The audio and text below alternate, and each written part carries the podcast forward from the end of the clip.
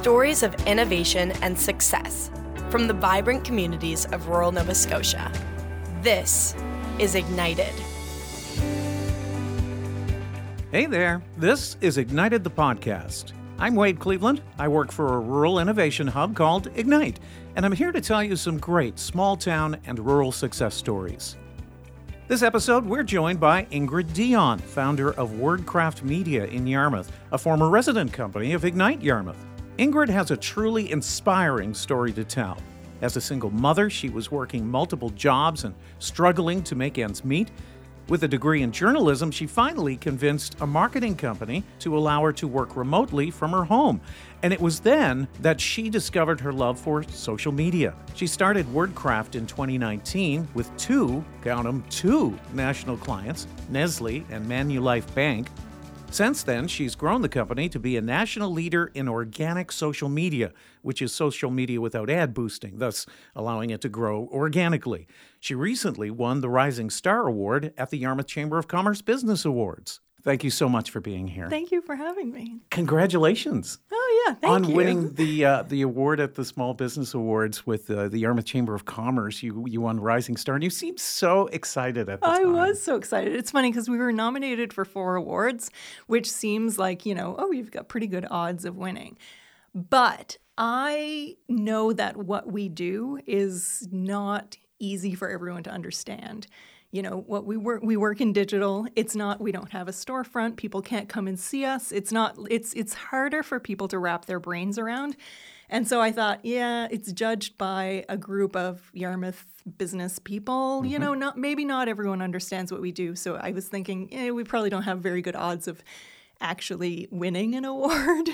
um, so then when we did, I was so excited. I, I just couldn't believe it. I was so excited. And I had two of my team members there with me that night. They were all excited. Uh, three of our team members couldn't make it. One is in PEI, one is in Waterloo.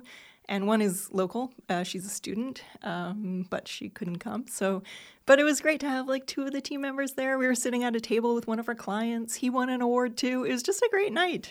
Get to celebrate yourself a little bit. Yeah, Which yeah. is nice to do. It really Yeah. is. So, when you posted it on social media the next day, you mentioned the fact that you were like a day away from your third anniversary. Yeah. That's kind of amazing too. It does feel a little bit like fate, don't you think? Yeah, yeah, totally. And it's it's funny because the Rising Star Award is for a business that's between 1 and 3 years old. And you know, we turned 3 the day after, just a few hours after we won that award. So, if the award ceremony had been the next day, we wouldn't have qualified. so it's kind of funny that it happened that way. it is. So, three years. Does three years feel like forever, or does three years feel like an instant? Oh, kind of both, I guess. A little of column A, a little of column B. it's it definitely went by fast, and also, you know, we started. I started the business in 2019, October. Um, of course, that's before COVID. COVID is a time warp, and nothing seems like it feels like yesterday, and it also feels like you know 10 years or something. So it's very hard to judge how, how long it feels. That's very true. Okay, let's let's go back. Tell me a story. Tell me how things kind of came together. Now, you started off uh, going to college and taking journalism, right? I did, yeah. So that's there. There's quite a road there. Oh yeah. How much time do you have? I have a bit. So so let's talk about that. Where does journalism lead you into what you're doing now? yeah. So yeah, when I was in you know elementary school, high school, I loved writing. And I thought that that meant that I needed to be a journalist. Um, I didn't know that people wrote the words in advertising. Like, I didn't even know that was a career living in Yarmouth or Pubnico, where I grew up. Um, I had no idea. If I had known, I would have gone into marketing. Had no idea. So I went into journalism, loved it, um, worked for about five years in uh, newspaper and radio.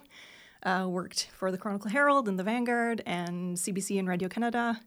Um, but at that point, um, the boomers still had a lot of the jobs, so there weren't a lot of vacancies. Um, and there weren't, the, you know, digital wasn't really a big thing yet. Online journalism wasn't really happening. So there were very few jobs. So it was hard. Um, I did a lot of casual work, uh, freelance, stringing, you know, all the all the words that we use in journalism.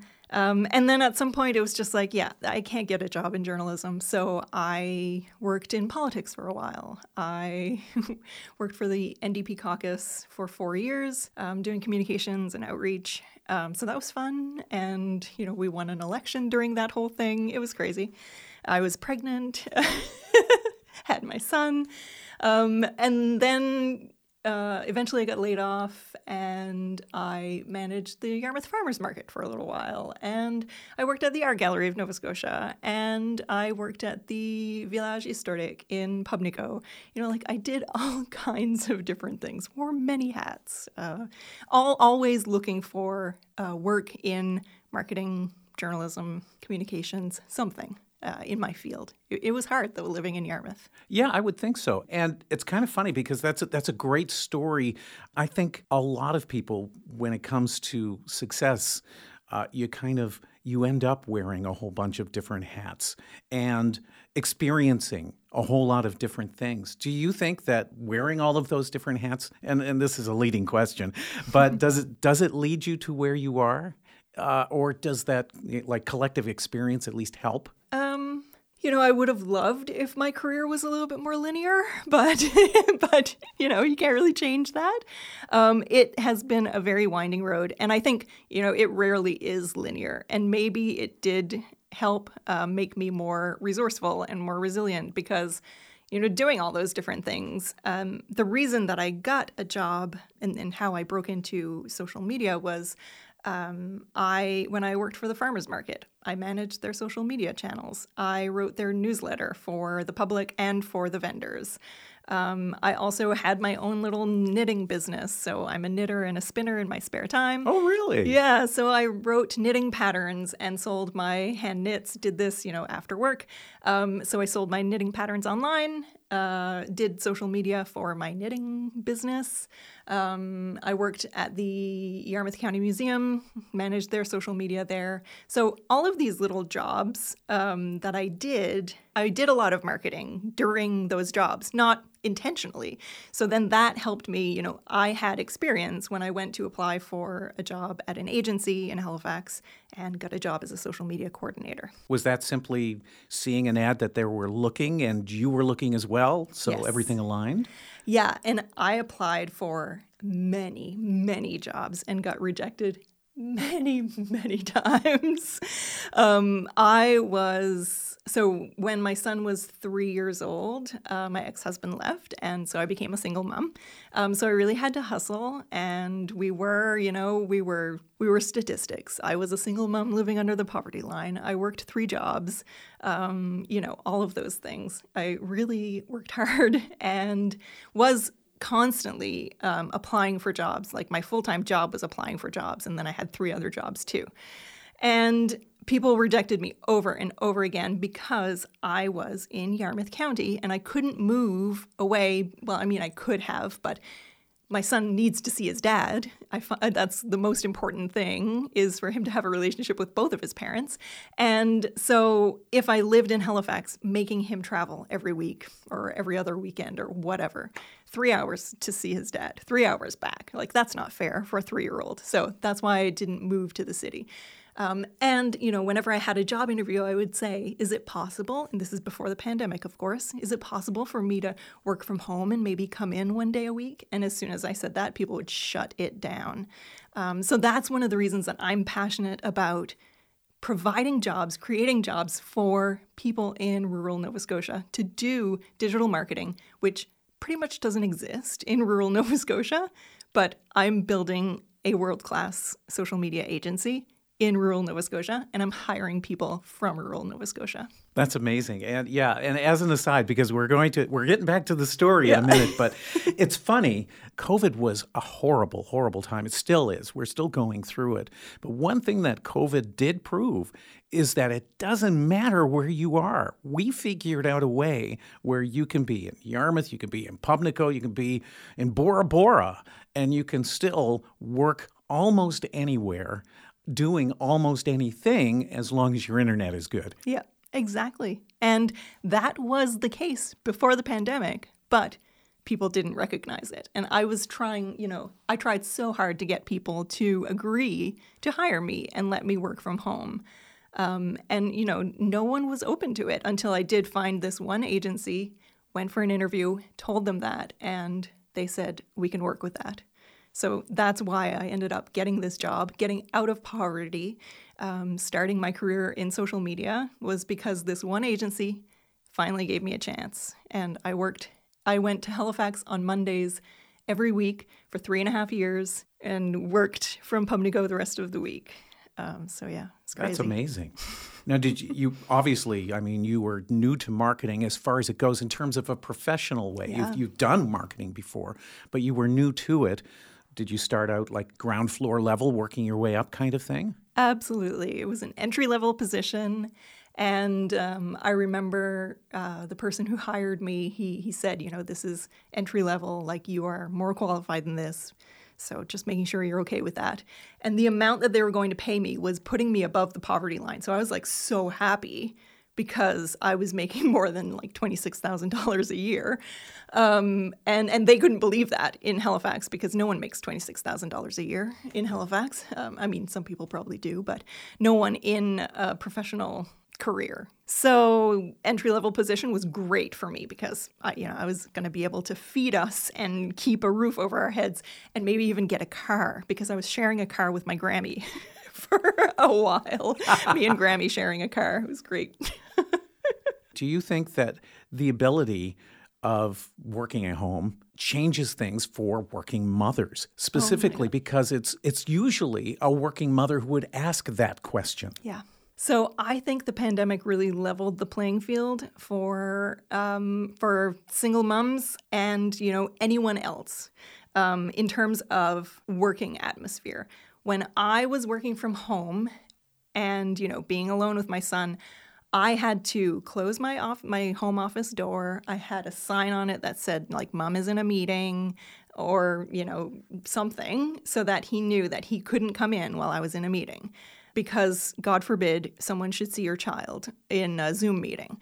Um, that's the way it used to be before the pandemic. No one, like, there was no tolerance for something that wasn't work when you were working from home. Like, you couldn't put away the dishes or something while you were working because you were working. Now it's so different. When everyone started working from home, it's like, you know, kids were coming in, men were working in suits at home, kids were coming in. It was fine. It's it's fine now people are, you know, your kid comes in the room and people are like, oh, hi, you know, waving on Zoom to your kid. My kid comes in all the time. Now he's a big kid, but he comes in the room now when I'm on calls and it's okay. It just like things have changed so much in terms of tolerance for that kind of thing. Whereas I used to have to hide my child and hide the fact that I was a single mom now it's like it's fine for anyone to uh, to be able to work from home with kids. It's you know it's it is. It's amazing, isn't it? Yeah. It's a whole different thing, and and think of how quick that came. Yeah, so quick. It becomes a whole different thing when everybody is in the same boat. Exactly. Yeah. Yeah. It's interesting. Back to the story. Right. Uh, so you started at this uh, firm. How did things go there? Uh, obviously, you found something special because now it's it's become so much to you. Yeah, yeah, it's so funny. As uh, on my first day, I knew that it was what I was meant to do. I remember I was sitting there, and the first thing that I learned how to do, we were working with Nestle Canada, mm-hmm. huge brands. Like, I think they had 18 different brands on social media. And so what we did was you would have a screen with all of the different brands in different columns, and you'd have all of the comments and messages on social media coming in for each of those brands. And so we would go through, answer the questions, uh, resolve the complaints. We were going through them. My boss was teaching me how to do it. Um, and then she said, okay, your turn. Like you start answering them. So I started answering them. And I said to her, I love this. And I'm, you know, I'm just answering comments and questions and complaints on social media. But it is the most satisfying thing. You get a question, you know the answer, you provide the answer, you send, then it disappears. It's like crossing things off a to do list all day long. Like you get that hit of dopamine every single time. I was in my element. it was the best. And then, you know, it, it wasn't long until I progressed to creating content, not just answering comments and questions, which is called community management, but also creating content, like writing the copy on the posts, writing uh, content plans, and working with designers to come up with the creative and then doing reports and and you know I worked my way up to manager of social pretty quickly because my boss ended up um, leaving. So uh, and then I was managing a team in Halifax and in Toronto. So I was in Halifax one day a week. I was in Toronto once a month, um, and then still worked from Pubnico. Wow. Yeah. There must have been a lot of pressure. Did you feel pressure doing all of that? It seems it seems like a quick climb. And yeah, it was. To, to all of a sudden, I know sometimes, and again, I'm, I'm going back to my own personal experiences and things, but sometimes you get almost a case of imposter syndrome a little bit. Did you ever have to deal with that? I mean, I think we all do. I think anyone who says that they don't have imposter syndrome is lying. Um, I like I'm having a huge a hit of imposter syndrome because on Friday of this week, I am on a panel uh, at Social East, the conference in Halifax. It's a two day conference. And um, I'm on a panel with LinkedIn about LinkedIn, with LinkedIn. LinkedIn is hosting it. And I'm on a panel with the presidents of two other really large agencies in Halifax, plus me, who owns an agency in Yarmouth. Um, it is like the biggest imposter syndrome situation I've ever encountered, I think. But yeah, you always deal with that. And um, there is a lot of pressure when you're creating content, you're answering questions. I mean, what if you get it wrong? What if you give the wrong phone number? What if you, you know, uh, write, and this has happened to everyone who has ever worked in community management, you write hi name instead of hi Wade because you're copying and pasting uh, from your uh, response matrix. And, you know, it happens to everyone. And yeah, it's scary. But I always remind my team uh, when they make a mistake like that, you know, Nobody died. We'll correct it. It's fine. Um, we learned something from it. Move on. Uh, so, yeah, there is a lot of pressure. There's imposter syndrome, but you just have to deal with it. So, how long were you with this this agency? Uh, three and a half years. Wow. Yeah. So that there's a trial by fire and and some real education plus all of the responsibilities and everything else. Yeah, I learned so much while I was there because you know I was coming in with no real marketing training, just sort of some anecdotal experience, you know, on the job experience. Um, and yeah, I learned so much about how to deal with customers. Like Nestle wanted to roll out their live chat feature at one point. And because I'm bilingual, they were like, maybe Ingrid can do this. So I single handedly worked Nestle Canada's live chat feature on their website for for nine months. You're kidding me. I was I was answering every chat that came in, and it was just because um, you know they were they were going to hire a call center to do it eventually, but they needed someone to sort of pilot it, and so that was what I did. Um, I was answering so many chats. Uh, it was it was crazy, but you know it was fun. Uh, I liked it, even though it wasn't social media related. It was still kind of the same thing because kind of the same as community management because you're answering all the comments and questions. There's more pressure because you have to do it really quickly.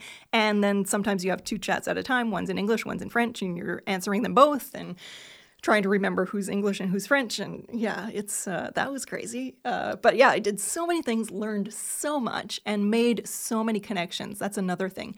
At agencies, there's typically a high turnover. People come in, uh, people shop around, people get poached. Uh, you know, the agency world is really uh, fluid. So I got to work with tons of different people who came in and then they went to other corporations, other jobs, and you know now when they need someone who is a crackerjack at organic social media or community management, they send me a message and they say, Hey, I'm working at, you know, this is how we started working with Kraft Heinz. One of my former colleagues happened to be at Kraft. And so she said, You know, we need someone who's bilingual to help with community management. Can you do it? Yeah, sure. So we started working with Kraft Heinz. Like, I was Kraft dinner during the Olympics, which was just crazy. Uh-huh. it is. It's an amazing thing yeah. when you stop and think about all of this. Here's the thing this is something you've learned very, very quickly. And if there's anything that I could teach anybody, and there's very little imposter syndrome, here we go. Uh, but if there is one thing, it is that power of networking and getting to know people and being friendly and respectful to everybody because you never know where that person's going to be or what you're going to need from them or vice versa. Those connections make a life and they make a professional life without question. Absolutely. And I always say I'll meet with anyone. Anyone who wants to book a call with me, I'll do it. I'll give you 30 minutes. Anyone. Because of that, even if they're not an ideal client, um, they might be talking to someone who really needs me, who is an ideal client. And, you know, I was super nice on the call, and so then they'll recommend me. Um, a coach that I worked with calls it staying open to the magic, and I love that because I'm always open to the magic. Like, I don't close any doors. All mm-hmm. the opportunities are open. I think uh, that's a key. Yeah, yeah. I, I, you know, I love it. I live by it. At what point did you decide, okay, I need to start my own company? And what led to that? Why was the decision made? Yeah. So we talked about me being poor um, and, you know, getting an entry level position being above the poverty line. I climbed, like you said, you know, I climbed pretty quickly to to managerial position, and you know, I was managing like ten to twelve people. Um, but my salary did increase slightly, but not very much. Um, however, since I was used to being poor and used to struggling, used to like just just getting by, you know, that was kind of the way that I lived. Um, I didn't realize that I was being underpaid, really. It took until I hired someone to work on my team in Toronto, and they were making $15,000 a year more than me, and I was their boss. And so when I went to the president of the company and asked, um, you know, I just hired this person. I saw their their contract. They're making fifteen thousand dollars more than me a year. Um, I'm their boss. Shouldn't I make as much or more than them? Um, and he just said it's not going to happen. So it took me probably another year or so until I actually left, but that's kind of when that spark was ignited um, of, you know, maybe I could do this on my own. I honestly had no idea, and I don't think any of us know um, how to start a business unless you've been to like business school or something. And even then, I don't know if you know, but um, I definitely didn't know how to run a business, how to start a business, not a clue. And I started meeting with people who had their own business. Um, like locally, Michaela LeBlanc, who has her own social media uh, business called Flowcial. And, you know, I met with her and had tea with her, and I was just thinking, like, maybe I can absorb some of the entrepreneurial spirit from her just by being next to her. Um, and, you know, I did that with other people. I was just trying to figure out if there was a way that I could know how to start a business? Like, would it just come to me at some point? Would I just innately know how to do it? No, you never know. You're never ready. You're never going to know. You're never going to be ready. You're never going to feel ready. You just have to do it. And that's what I did eventually. I just took that leap. It's a huge leap, uh, but I took it. And it was, yeah, it was a, a while after the, the thought was ignited. It, it took quite a while. How did you do it? What did you do? I left the agency um, and I got a job with Manulife Bank because they wanted to launch social media channels. So, got that job, um, launched their social media channels, and uh, that was great. A lot of fun. I did it for about eight or nine months. And during that time, I started taking clients on the side. So, started working with a little record label and book publishing company in Shelburne and um, Nestle Canada, who I was working with at the agency, when I left, um, they contacted me and asked if I could keep freelancing with them. So I had Nestle, I had a bunch of work with them on the side. And then one of my former colleagues brought me in to work on Cove Kombucha in Halifax. And so it was getting to be like, oh, I've got quite a few like little clients on the side. This is kind of a, a thing. Maybe I could start my business now. Like I was thinking if I had five clients, that would be ideal. You know, I had three. Um, so I thought, you know, I think I'm going to try it. So I told Manulife Bank that I was leaving. Uh, we had booked a trip to Australia in October of 2019. My boyfriend's best friend lives there, so we went and visited him. Um, and so I told Manulife Bank after my trip from Australia, I'll be done. And I said, I'm launching my own business. And they said, Well, since you're starting your own business, could we be your client? I was like, Well, yeah. I'm not going to say no to that. Um, so then, when I finally launched my business, um, I had two national clients. Like I had Nestle and Manulife Bank, which the the two alone were, you know, that was enough to run a business essentially. Yeah, that's And a big deal. It, it was you started with a couple of national clients. That's okay. I know, I know. It's still like hard to wrap my brain around. And yeah, and then I had a couple of other little ones, and um, yeah, so that's that's just how it started. And then people just then the pandemic happened, and of course everyone was pivoting to putting a lot of focus on social media. So other clients came fast and furiously at that point, and it's just kind of been skyrocketing ever since. Talk a little bit about scaling up. At first, it was just you. Yeah. At what point did you say, "Oh my gosh, I need help here"? Uh, yeah. Um, again, I thought that at some point I would know. Like I would just be like, oh yeah, now it is time for me to hire someone. Okay. I didn't know. That never came. It never happened. Um, and it's so funny that I kept waiting. And I think probably a lot of us do this, and probably a lot of entrepreneurs have similar stories where you're thinking, like, at some point, won't I know when I have to do such and such? I don't know. I, I never really know. I just kind of do it by feel. Uh, maybe that's not strategic, but it's worked for me, so I don't know. Maybe that's not good good advice. I'm not sure. so yeah, so I thought that I would just kind of be a solopreneur for forever. Um, I didn't know that I would grow and have employees. Um, but at some point, it got, uh, it was in 2021, in February of 2021, things were bananas because I was working on Kraft Dinner. And Kraft Dinner did a campaign where they did um, cotton candy, KD, candy I KD. remember. Yeah, so I worked on that.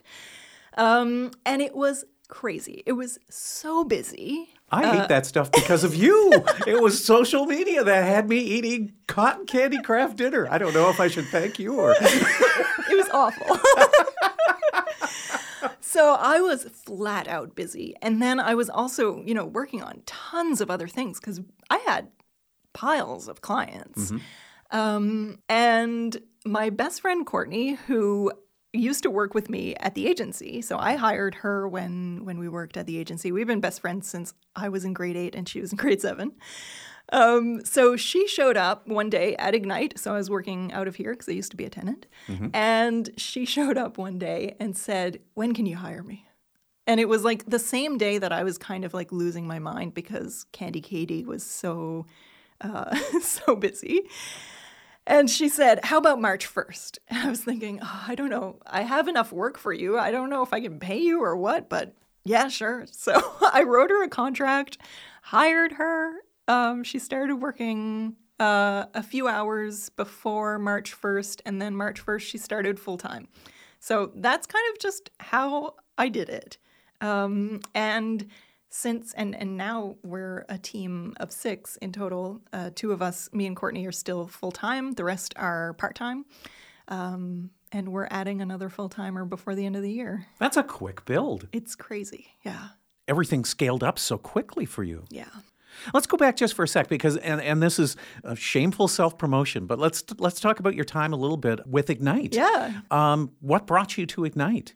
Well, again, I was at the time, it was before I started my business, and I was trying to figure out if I could absorb entrepreneurial spirit from people. And so I had heard about Ignite, and I started coming to Lunch and Learns back when they were at the college. And um, I met with Doug. I was just like, I want to, like, I want to learn from you. Like, I want to run my own business. I don't know what I'm doing. And um, eventually I just thought, yeah, I think I'm going to become a tenant. So when I, I started my business in October of 2019 and and became a tenant I think in November. So it was it was really soon after. Um, I was really hungry to learn as much as possible and I thought that this seemed like the best place to to learn about how to run a business. There were a lot of resources Doug's super smart and there were mentors and there were other businesses. That was another thing like just being around other entrepreneurs that I had never been in that atmosphere before was amazing. And it was just cool that, you know, one day I was working on a content plan for a client. Um, and, you know, I looked over and, you know, there's a photographer there, a professional photographer. And so I was like, well, I need photos. So I'll bring the product here and he can take photos and I can get my client to pay him. Like I can share some of my clients with these other entrepreneurs in this room. It was great. Um, so that's kind of how it how it started. And at one point, I think about um, yeah, it must have been it was two years after I started as a as a tenant. Um, I graduated and uh, and flew the nest and got my own office just down the road. Things are going well for you. It's yeah, it's amazing. It's uh, it's hard to believe. Also, like when I first started out, I didn't know what my niche would be. I knew that I really liked writing, I really like social media. I also do some translation because I'm bilingual. So when I started, it was, you know, copywriting, social media, translation, kind of all three. It didn't take me too long to pare it down and figure out what I was what I really really loved doing. So I pared it down to social media and then I pared it down to organic social media. So our agency is super duper niche. Organic social media is essentially the posts on social media that don't have any boosting behind them. So most advertising agencies specialize in creating paid campaigns. Sponsorships, yeah. Yeah, you, yeah. You, you, you pay for those and they, they just show up because it hits a certain demographic. Exactly. So what we do is organic social media, posting consistently, creating a community, building that engagement, growing a, a group of loyal fans of your brand and keeping them engaged and having those meaningful conversations with them. That's what we do. That's what I love about social media because social media is social. It's social. It's in the the word like social media. So a lot of the ad campaigns to me, it's a lot of like talking to people. It's not engaging. Whereas organic social media is really about engaging people and having conversations. So, you know, that's, I guess that's why I love it. It is super labor intensive because we are creating net new content all the time. So every month we have content plans for all of our clients. We write the copy, we do the design, the photography, the videography, whatever. We post, we schedule all the posts for them. So we have a lot of content plans. Um, and but you know, with a paid campaign, you you create five pieces of content and you keep putting the ad spend behind them. Yeah, quite it's, a different thing organically. It's yeah, it's it's totally different, and very few marketing agencies do organic social media. So we have this like lucrative niche that is you know a captive audience which I think was a very smart thing for me to do. I didn't realize how smart it was at the time, but looking back, finding that niche. And we are very good at it. We're like the best in our field. And you know, very few people are doing it. We're really good at it, and that has been sort of the secret to our success. Where is everybody? Are they on Twitter? Are they on Facebook? Where are they? Are they everywhere? They are everywhere. It depends on your company, your brand's uh, target audience. So that's one thing that we do. We create social media strategies. So if you come to me and you need a strategy, we will dive into your business and figure out who your target audience is and what their habits are, which social platforms they are they're on, uh, which ones are their favorites, and that's where we try to engage them. Um, you don't have to be everywhere. In fact, you should not be everywhere. So if your target audience is mostly on Facebook, that's where you should be posting. Don't get, you know, don't get distracted by the shiny TikTok if that's not where your target audience is. So it's really about figuring out who your target audience is. You can do that by talking to some of your favorite customers and finding out, you know, what is your favorite platform on social media? Where do you like to hang out? Where do you spend most of your time? And then concentrate on on one or two.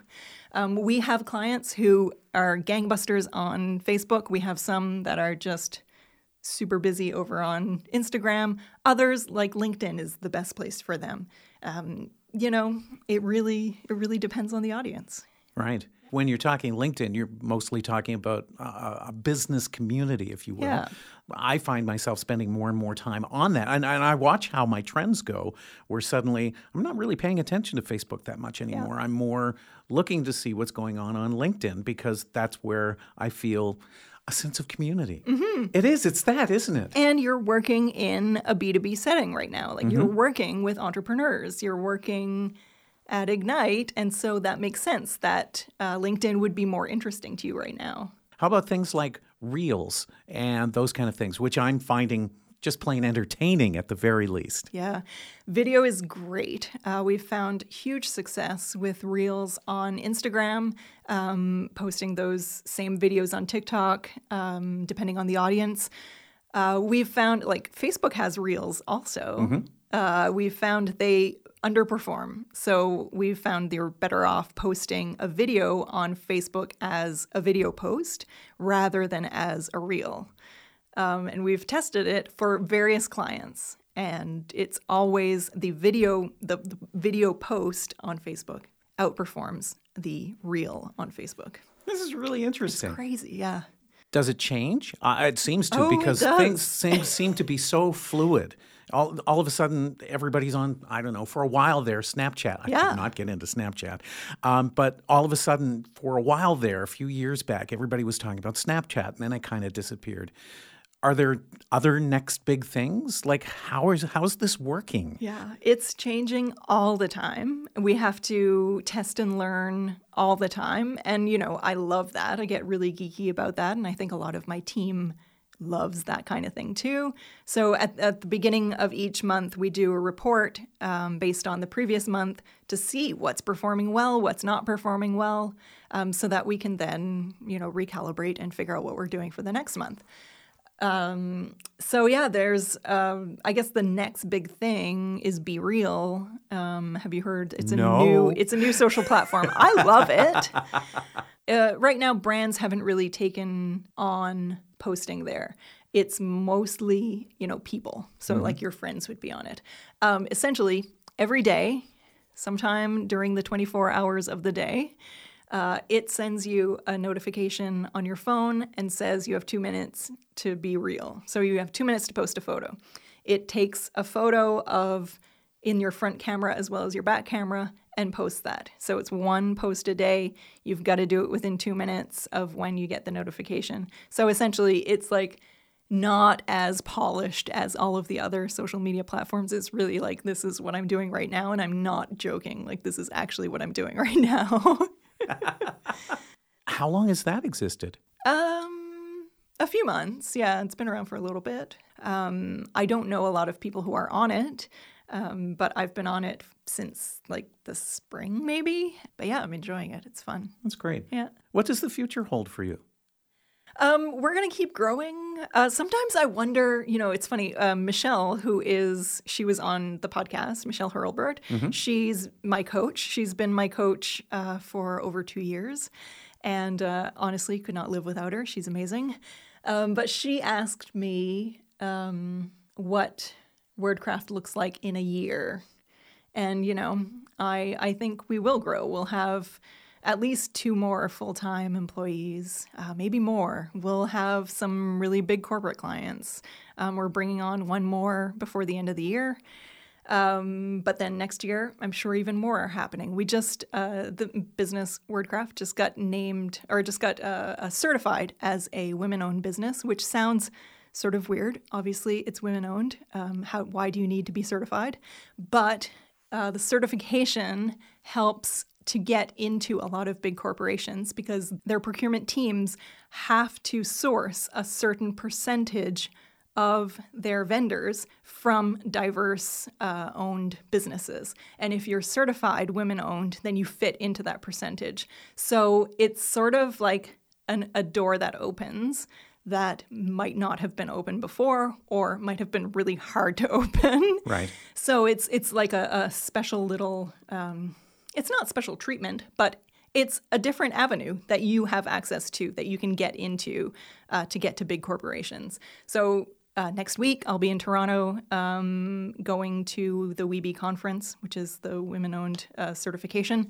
So, doing that for two days, meeting with like big corporations, you know, just because I, um, because my business is certified women owned, in the past couple of weeks, I've been able to pitch for Bell, I've pitched for TELUS, I've pitched for UPS, like really big businesses that I've had access to to talk to. Like, it's just bananas. So, I think we're going to get more big clients and um, and yeah, and we're going to grow. And I'm going to keep hiring people locally. Uh, the team right now is made up of four people who are in Yarmouth physically. Um, one person who's in PEI, but she used to live in Yarmouth and she's moving back next year. And then the other person's from Bridgewater. She's in Waterloo right now, but you know, she's a little Bridgewater gal. And um, so, yeah, I'm creating this team of super talented people in rural Nova Scotia, many of whom um, have struggled at some point because they've been in rural Nova Scotia. And, and on that note, I'm also the secretary of the Digital Nova Scotia board.